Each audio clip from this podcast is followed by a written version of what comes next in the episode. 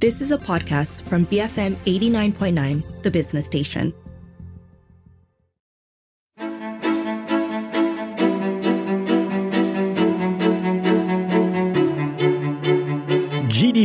Gross Domestic Product, often stands as a quintessential yardstick reflecting a nation's economic vitality. But what exactly is it, and is it a good barometer of how well a country is doing? I'm Darshan Johan, and this is Today I Learned. On the show with me today is Dr. Jeffrey Williams. He's an economist at the Malaysia University of Science and Technology. Welcome to the show, Jeffrey. How are you? Hi, I'm very well. Thanks for inviting me again. So let's start with um, an overview of sorts, Jeffrey. Could you provide a brief background of what GDP stands for and what it represents? So GDP stands for Gross Domestic Product, and um, actually, sort of the clue is in the, the name. It, it is the total amount of things that are produced in the economy domestically. That is uh, produced by people who are living and working and uh, involved in businesses within the economy.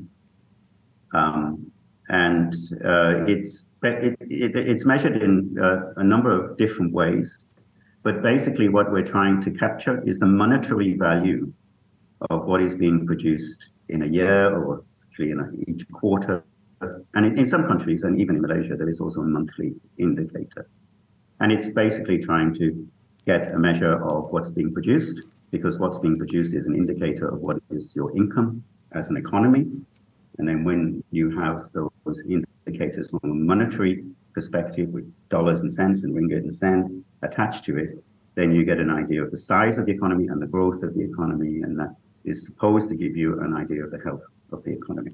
Right. So that's what GDP is about. But it, it really it focuses only on what's produced inside the country. So it doesn't include, for example, um, Uh, Malaysian investments overseas and income from Malaysian investments overseas, that would be gross national income. Right. And that would be the income generated by any Malaysian national, no matter where it was generated. So there is a difference between those two things. Right.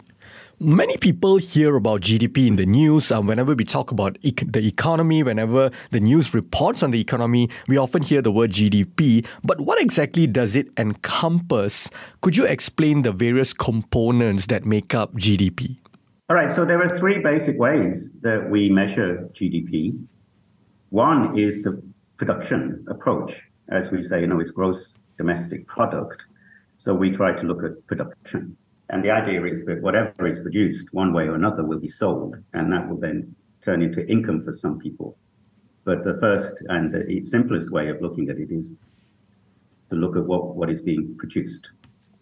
Um, and so you look at the um, total amount of economic activity by the productive economic um, uh, organizations, businesses, industries, whatever level it is, now, of course, they will sell what they produce to somebody else because there are intermediate um, forms of production which has been sold on and then uh, used as components, ingredients, or supplies in other forms of production. So we have to take all of that out so we're not double counting.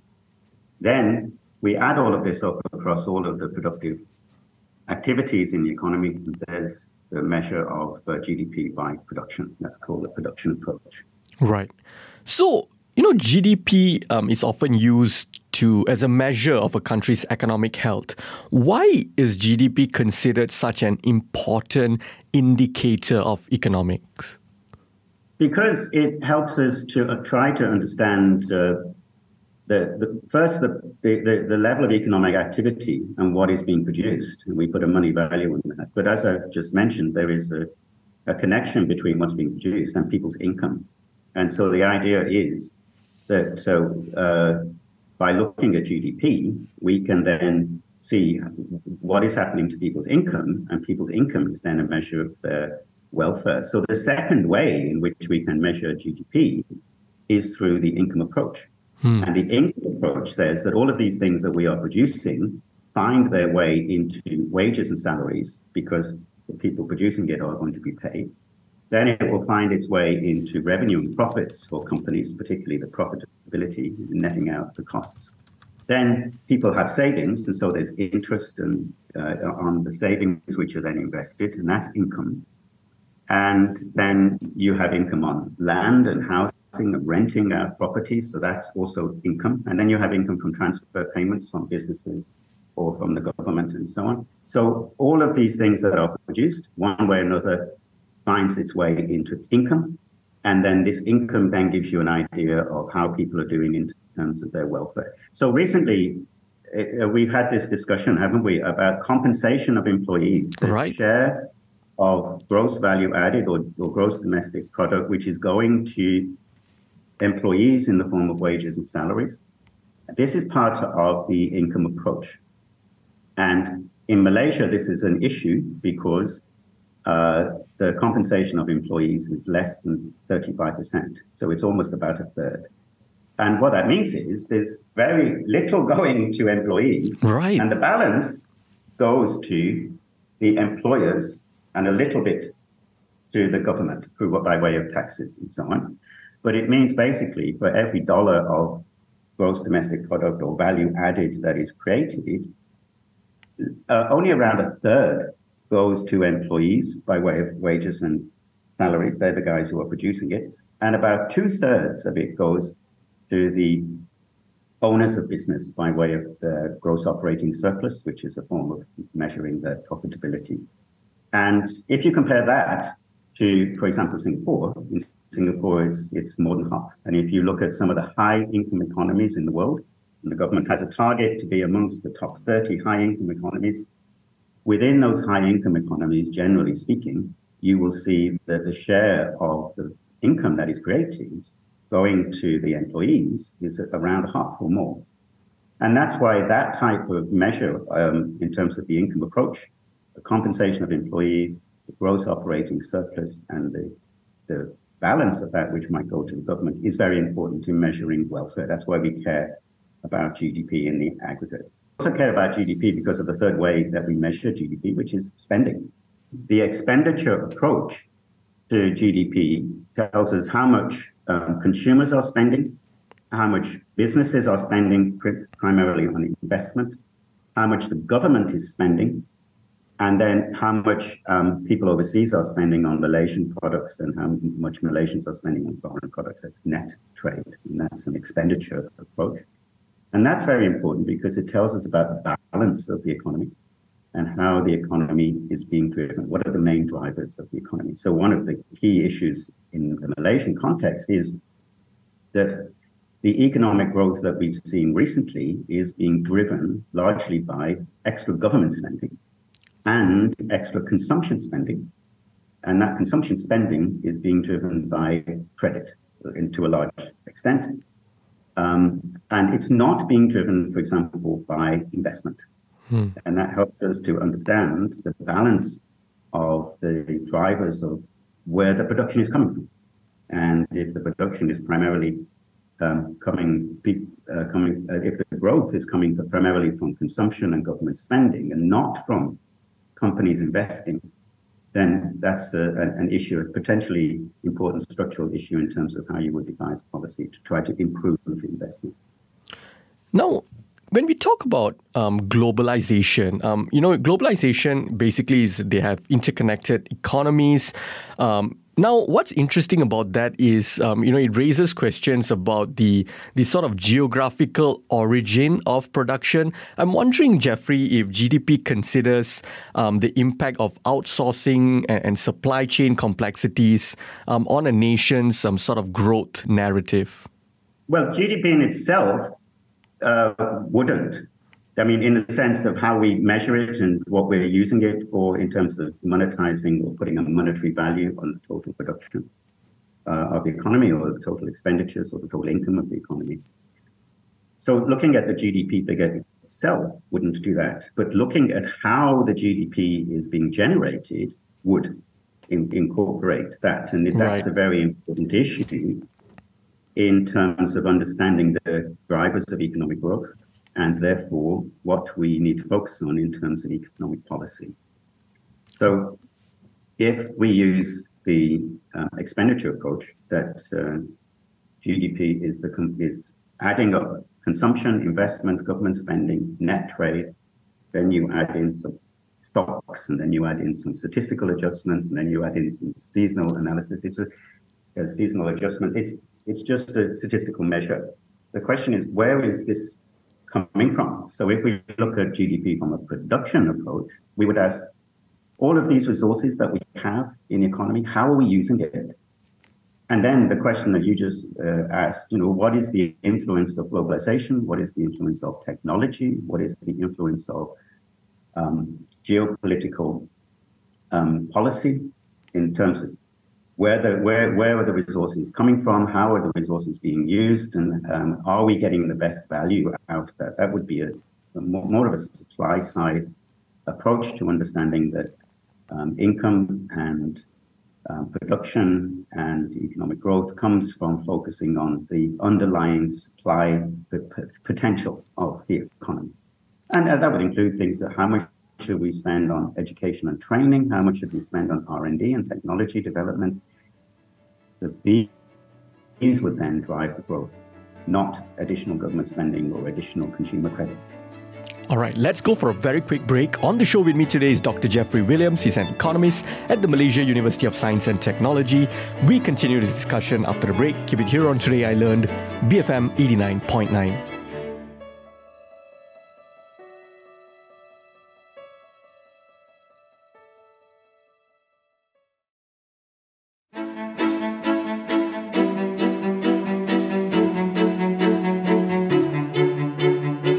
Welcome back to Today I Learned. I'm Dashran Johan, and on the show with me today is Dr. Jeffrey Williams. He's an economist at the Malaysia University of Science and Technology, and we are doing a 101 on GDP.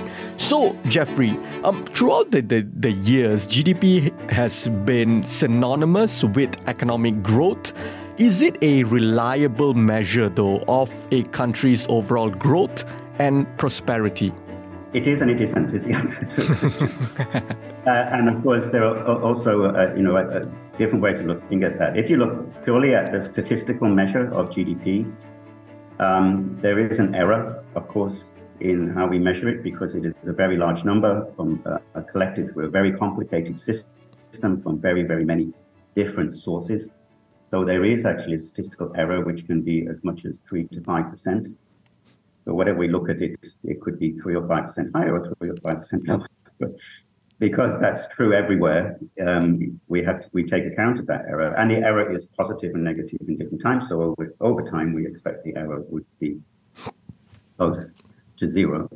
So there is a statistical issue in how we measure it, but there is also a conceptual issue in how we interpret it because as we mentioned uh, at the start, GDP puts a money value on what is produced and a money value on then your income because your income follows from what is produced. But it doesn't capture things which for which there isn't a money value. Uh, so, for example, if we look at environmental um, damage, there isn't a money value on environmental damage or environmental externalities, for example. And so GDP will look at what is being produced. But if that's being produced in a way which is environmentally damaging, it won't necessarily include the cost of that damage. Right. So it will value what is being produced. Everything will be good, good, good, good, good, because we have more, more, more, more, more. But uh, and we can put a dollar on all of that. But we have a problem in taking out the dollar cost of that. And we can't take out the dollar cost because it's very important. For example, we're, one of the targets Madani economy framework is to increase the uh, percentage of women in the labor force, for example. Now, what we see is that there are a very large number of women who are not in labor force because they're doing extremely valuable work in the household. Right. And that isn't given a money value. Hmm. And as a consequence, although it's hugely valuable, we don't necessarily see it as generating an economic value added, but actually it is. And uh, if we were to put an economic value on that type of um, non-business, non-job related, non-commercial activity, we would see that the contribution of that group of people, women outside of the labor market, working primarily in the household, would be huge. And then under such circumstances, we would have a completely different conception of whether uh, women should be in the labor market or out of the labor market, because we would say, you know what, actually, there's more value being added from the from what they're what they're doing, right. looking after the household, looking after the family, looking after extended family. And if we were to take them out of that activity, we would lose a huge amount of social value by putting them into productive claims that we would put them into productive activity, which would then increase GDP. And so there is a conceptual issue about how we capture value. There are so many things which have huge environmental and social value and environmental costs, for example, which we don't include in the GDP figure. And therefore, it's not always a very good of, um, as you say, growth and through um, uh, economic and commercial production and it's not measuring prosperity in terms of quality of life and social value added or um, environmental costs, for example. So it has those very severe limitations.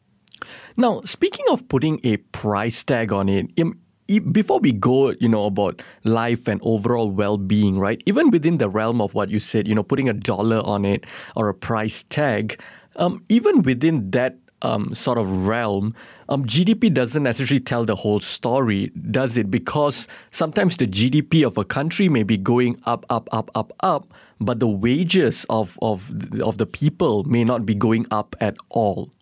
Yes. You remember this target we had to be high income economy, and we've spoken about that before. Right. Right. That's a GDP, GDP per capita. Right. Uh, basically, gross national income, not just gross domestic income, but gross national income per capita. And we mentioned that, uh, look, that the aggregate gross national income or the aggregate gross domestic product could increase, and the average would therefore be increasing, but it would be highly concentrated in an upper income group, and those in lower income groups wouldn't be receiving the benefits of that. So recently, we've just seen it. So we can look at GDP per capita and we can say, look, GDP per capita is close to the high income uh, level. It's not quite there, but it's close there. And if we just wait a few years, we'll get there. But then that, that would be about um, just under 5,000 ringgit per person. But then when you look at the average wage, it's only 2,600 ringgit per right. person. And 45% of people uh, in formal employment contracts earn less than 2,000. So if you look at actual income, what am I actually getting in my wallet? It doesn't necessarily reflect the GDP per capita. And that's because the GDP figures as a whole and GDP per capita don't capture questions of income distribution and uh, the unequal income. And it can very well be that a very small percentage of people have very a very large share of that, and a very large percentage of people have a very and so that's why GDP is not a particularly good um, measure of overall uh, equality, overall, overall income equality, overall quality of life, and of course, um, income disparity affects opportunities in life. We we know this that people in low income groups have fewer opportunities opportunities in education, in career development.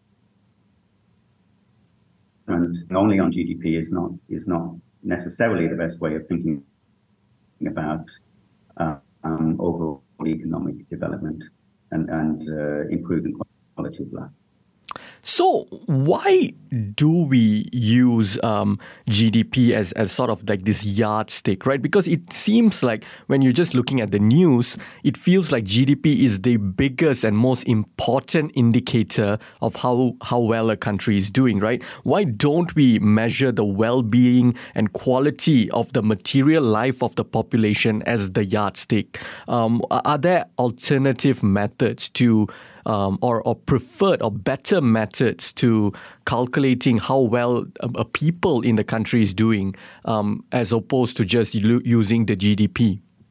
there are alternative measures. There's no question about it. there are many alternative measures. But the question as to why do we use GDP is because it is um, it's it's the most consistent over time and it's the most consistent across economies. And um, since we started to measure this formally in the 1940s, the concept of GDP in modern terms, depression, and people were concerned to try to understand what is going on in terms of production and incomes and so on. So that was when we have the concept.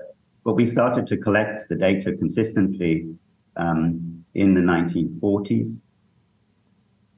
And it does have a consistent statistical basis, uh, and it can be measured um, with a, a, reasonable degree of uh, reliability over time.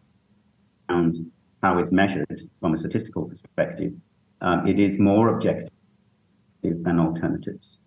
You see, for example, alternatives might include monetizing non-monetary or non-monetized activity, like we just said, monetizing household work, for example. But then the question would arise, what would you pay somebody who was working at home?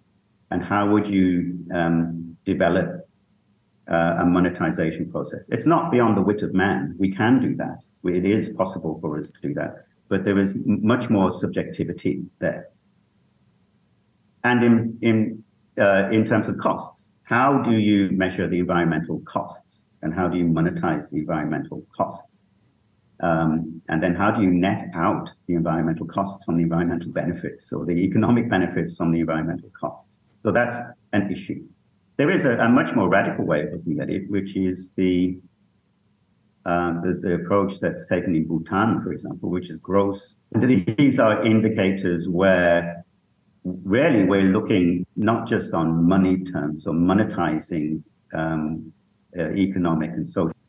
We're looking at overall social well-being, and so there's a much broader set of indicators as to um, uh, whether you are comfortable in your life, whether your income is high or low, are you able to achieve the things that you want to achieve? You're comfortable, you have access to healthcare, you have access to social protection, you are um, some, somehow sure in terms of your basic day-to-day needs, and you have some sort of insurance and you have some savings, and you have access to some form of um, some form of luxuries in life to make life uh, happier. So ways of measuring it, but that, as as you can no doubt uh, uh, understand just from trying to include into that portfolio what makes people happy, it becomes very much more subjective, not just in terms of what we should include, but also how we should measure that in money terms. So that's actually why we use GDP, because it's, although it is subjective and it has limitations, we know what the limitations are. And actually, in the end, it is the easiest and expenditures. I'm wondering, Jeffrey, if one of the reasons why we use GDP as like this global um, barometer of how a nation is doing is because um, since, like you said, since the 40s, um, especially over the past four decades of um, neoliberal capitalism, and also, you know, when we look at the like gl- most of the global thinkers today, most of the politicians, um, their focus is on more of like just this whether businesses are growing um, you know whether the, the gdp is growing and, and that is a sort of um, measure of success rather than looking um, at how the people are doing. So um, using for example inequality using um, the, the whether people have access to the quality of education and healthcare and so on and so forth as a measure of growth instead.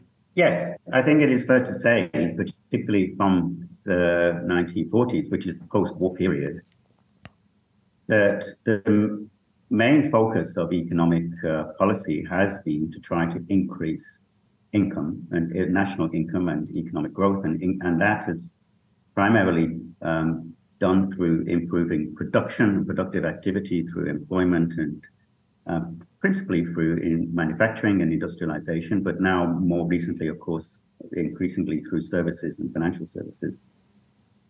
But the priority has been during that period from the 1940s all the way through into the 1980s, probably, uh, an emphasis on growth, achieving growth. And it's not just a neoliberal approach. People from the neoliberal perspective or from an interventionist perspective, whether you're from the right in terms of economics or the left in terms of economics, both sides have been very much focused on growth.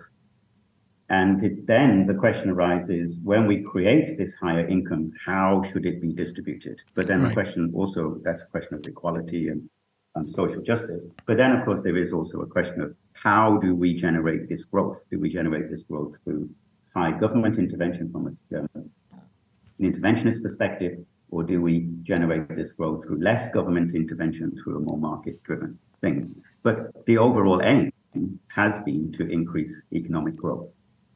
But now, more recently, probably in the 1980s and the 1990s, although the origins of this go back very much further than that, but it becomes much more current in the discussion, is the question that all of this growth is causing harm. It's causing harm to the environment in particular. Mm-hmm. And all of, all of this growth is not delivering um, income equality or it's not delivering distributional equity so we are achieving very much more growth, but we're still seeing very large numbers of people who are very poor. And that's just that's not just a question of within a particular economy. That's also a question of between economies. You have a large number of very wealthy economies and a large number of very poor economies. So to begin with, the question has been push for growth get get the GDP up, get the GDP up in every country, and then globally get the GDP up. But now we are saying, well, there are costs to that, and so that's a question of the balance. There's always a question of costs and benefits, and so we're now focusing a little bit more on the costs of that. We are also now shifting into the uh, discussion of how should this be done. Right. How should we continue to achieve growth? Because the way in which the economy is changing with new technologies is much more a question of we let the technologies drive the growth. And we have you know less and less involvement of labor less and less involvement of uh, employment because we automate a lot of the production. And what that means is that this growth is being generated by automated uh, fourth industrial revolution technologies which uh, then doesn't provide so much opportunity for people to earn a living through wages. So the question is, we can push for the growth, but then we need to look, uh, we can push for the higher income, but then we need to look at how that income will eventually be distributed for people who may not be involved in those productive activities. And that's an increasingly large number of people. You know, I mean, if we look at the wages data from DOSM that we had uh, just last week, um, the number of Malaysians involved in formal employment contracts in the labor force is only 40% of the total labor force. Right. So what that means is that many Malaysians and uh, expatriates and foreign workers are actually earning an income somehow or other, which is not part of the productive process in a formal sense. Hmm. They're increasingly earning uh, money um, through, an, through an, uh, a much more informal way. And that means the economy is changing very much.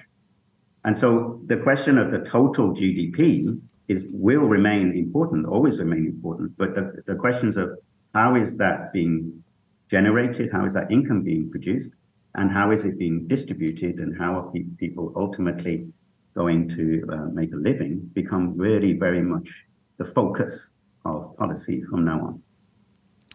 Now, we could perhaps discuss this um, on an entirely um, separate podcast in and of itself, but just in a nutshell, how does the conversations about degrowth that is happening, especially in um, Europe and, and US, how do they fit into um, what we're talking about today? Yes, I mean, despite its limitations, GDP is one of the main indicators of the um, the wealth that is being created, uh, the income that is being created through economic activity. It is, I mean, despite its limitations, that's just the way of it. Now, if we are pushing, for example, particular agendas, let's say we look at the net zero agenda in terms of carbon. Right. that will have um, implications in terms of economic growth. And it will have implications in terms of incomes. It will. And at the moment, that discussion tends to focus only on hitting the net zero carbon target. Some activities reduce carbon, some activities um, reduce carbon, or um, and you can balance that.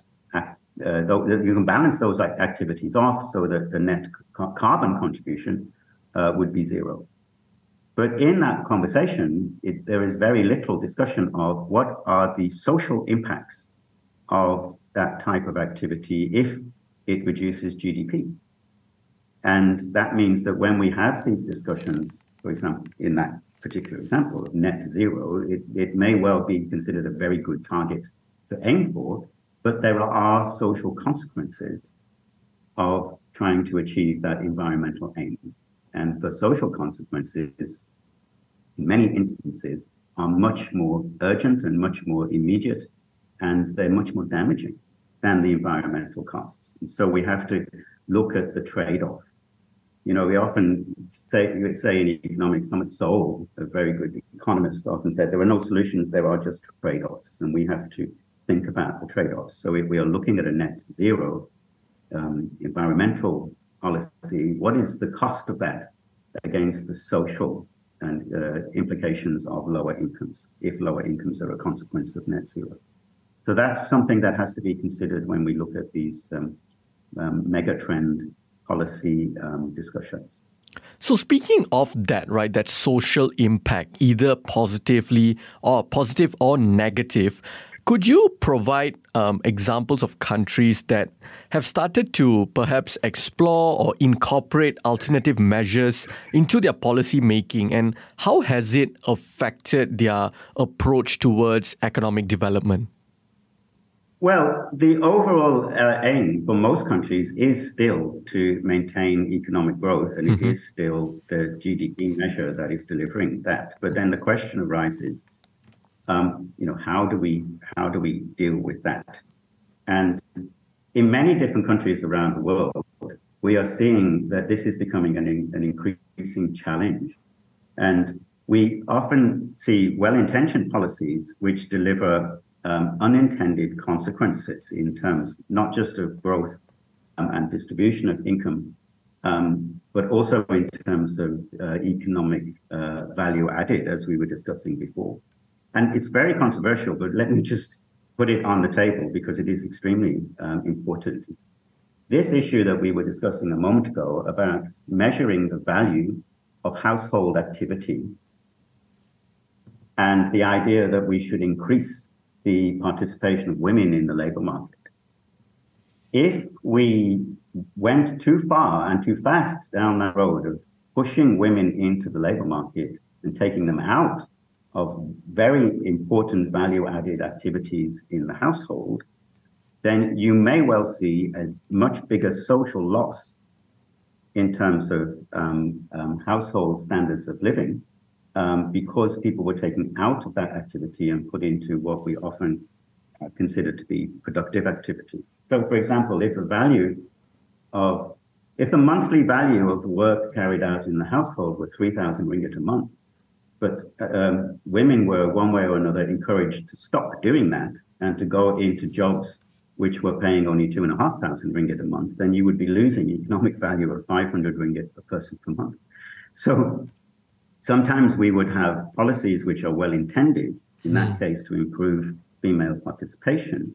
But until we are measuring the value added of female participation in the labor force versus the value added of female participation in household activities, which is huge.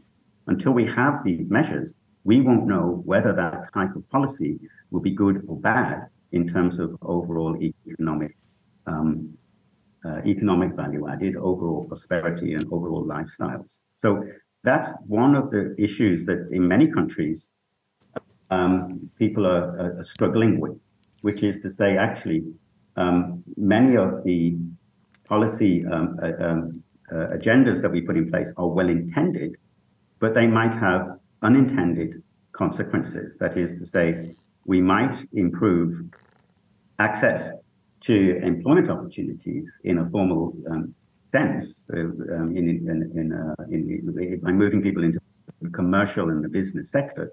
But if we're taking them out of the social sector, then the balance in terms of the value added might not be positive. And that's something that we have to consider in terms of the overall agenda. And I don't think that people are actually considering that uh, in the way that um, we need to consider it. On that note, Geoffrey, thank you so much for joining me today. That was Dr. Geoffrey Williams. He's an economist at the Malaysia University of Science and Technology. If you missed any part of our conversation, you can also check us out on podcasts. We're available on the BFM app, BFM.my, or pretty much wherever you get your podcasts from. I'm Darshan Johan, and this has been Today I Learned, BFM 89.9.